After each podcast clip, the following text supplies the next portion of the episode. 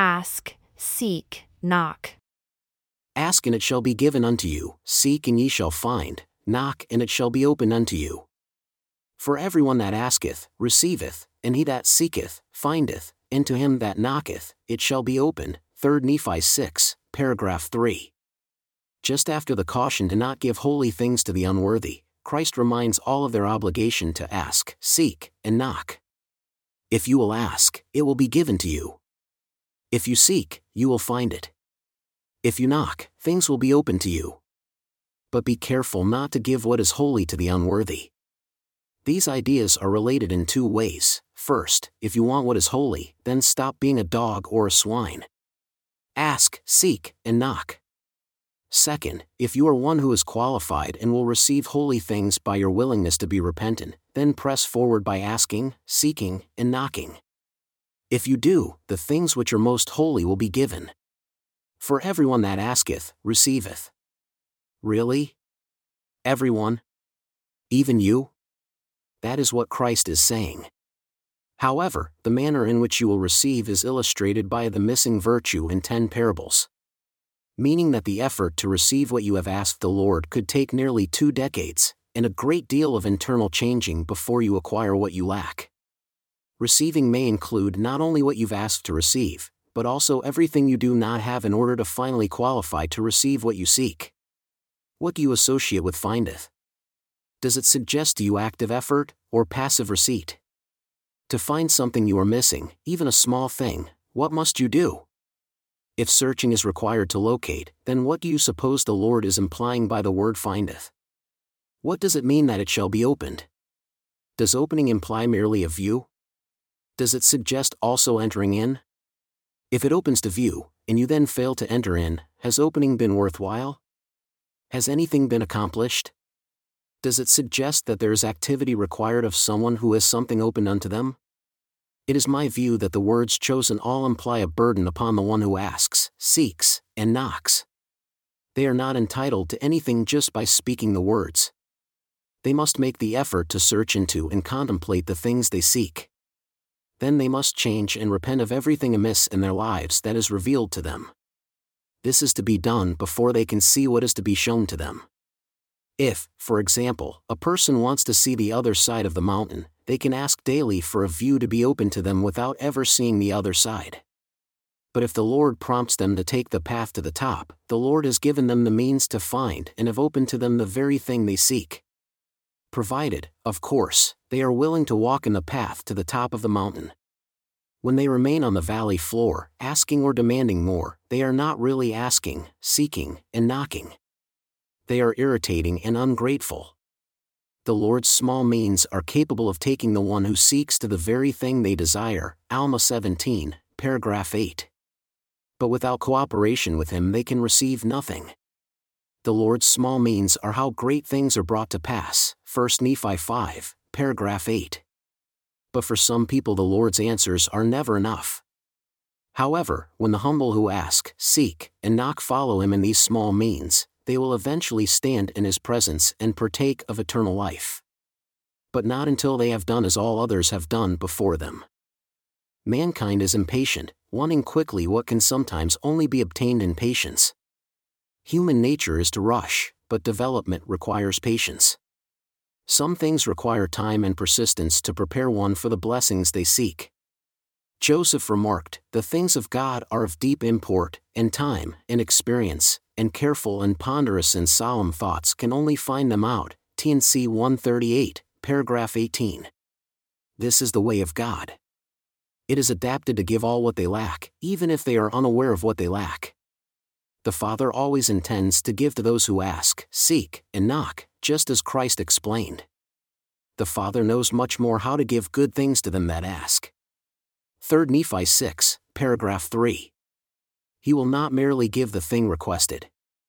He will add to it such things as are needed to prepare them to be received. This, then, is the process we ask. Without a request, the laws governing things prevent bestowal. We can't be given until first we ask. When we have asked, the Father will give. He will give every good gift needed, and not just what has been asked. 3 Nephi 6, paragraph 3. If there is, as is almost always the case, a gulf between what you have asked of him and your capacity to receive it, then he will set about giving you every needful thing to enable you to receive. If you ask for strength, he will provide you with that experience necessary to develop the strength you seek. If you seek for patience, you will be given divinely ordained experiences by him that are calculated to develop in you what you have sought. He knows you and knows what you need. Whatever is asked of him, he will set about to ordain. It will come in a perfectly natural progression. It will occur in accordance with both natural and eternal law. If you fight against it, you prolong the time when you will receive what you have asked of him. If you cooperate, it will flow unto you without compulsory means in a natural progression. TNC 139, paragraph 6. If you do not ask, it will not be given. If you do not seek, you cannot possibly find.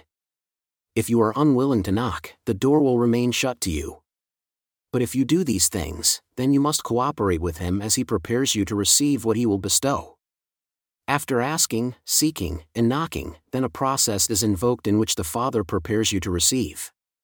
You will receive as soon as he can prepare you by experience, by careful, thoughtful, ponderous thought through time and experiences adapted to give you what is asked. When, at last, you have been adequately prepared, you will have gone through exactly what every other soul before you has experienced to prepare them. There are no shortcuts. There are no exceptions. It is in accordance with laws ordained before the foundation of the world. Everyone who has obtained what you seek will have done so in conformity with the very same laws. The Father will work with you to prepare you to receive what you seek. This is a reaffirmation by Christ of the process and the Father's role in bringing it to pass. If you trust him, trust also his Father's deliverance of you.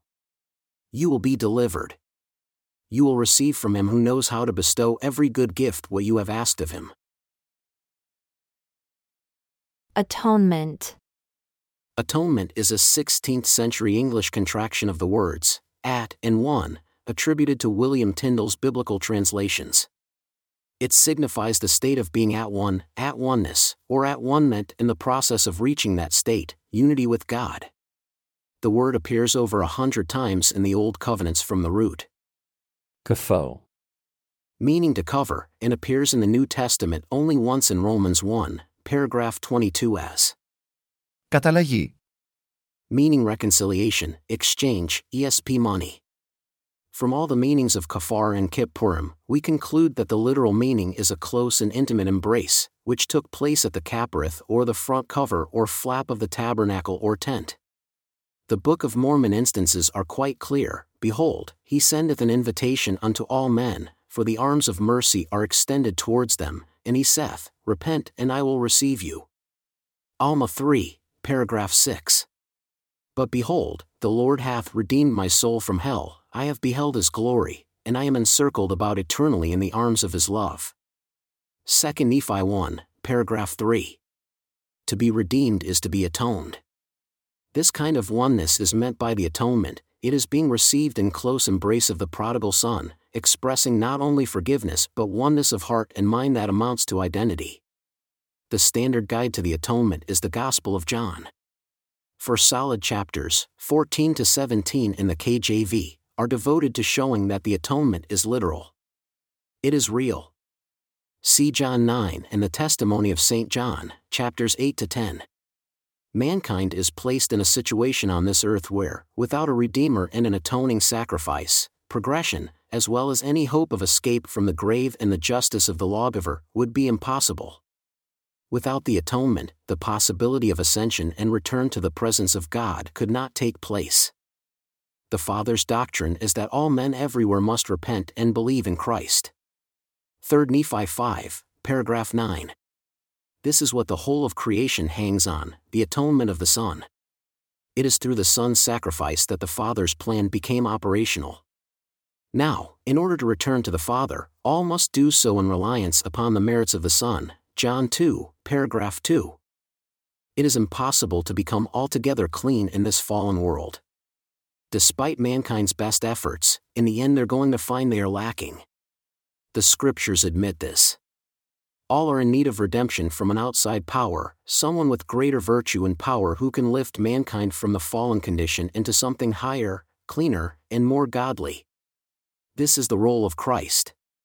His atoning sacrifice equipped him to accomplish this. The atonement, however, is not magic. Through it, Christ accomplished some very specific things and has the power to lead all back to the presence of God, the Father. The process was difficult for him and is necessarily difficult for each person seeking it. Christ participated in the ordinance of the atonement to acquire two things, the first of which is knowledge, see Isaiah 19, paragraph 2. It is through his knowledge that he is able to justify many. This knowledge was acquired through his suffering the pains of all mankind, which allowed him to know exactly what weaknesses afflict mankind and how to overcome them. This allows him to succor, relieve, and teach mankind how to overcome every form of guilt, affliction, and weakness, see Alma 5, paragraph 3. This knowledge was gained by suffering guilt and remorse for sins he had not committed, exactly as if he were the one who perpetrated them.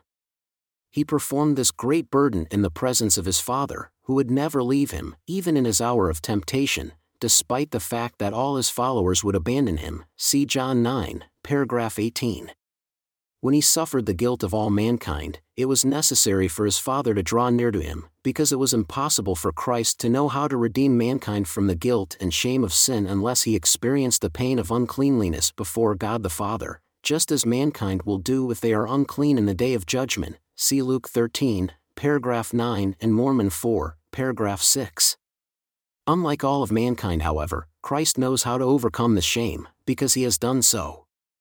Secondly, Christ acquired the keys of death and hell by suffering, reconciling, dying, rising, and reuniting with the Father, see Revelation 1, paragraph 6.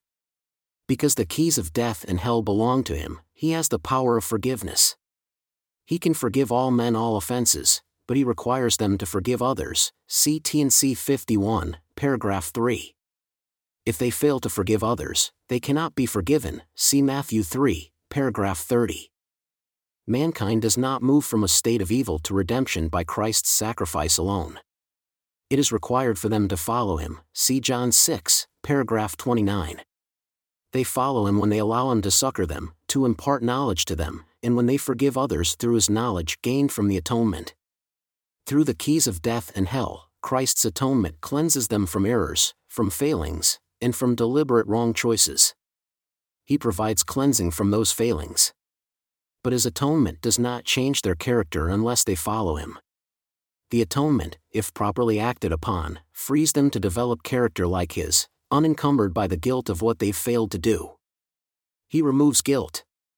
But developing character like his is mankind's responsibility. They cannot be passive and obtain what he offers. They are required to actively pursue the redemption they seek from him. When the sin is removed from them, they are free to pursue virtue without the crippling effects of remorse which he removed, see Alma 14, paragraph 7. When freed from the guilt of sin, the past mistakes no longer haunt them.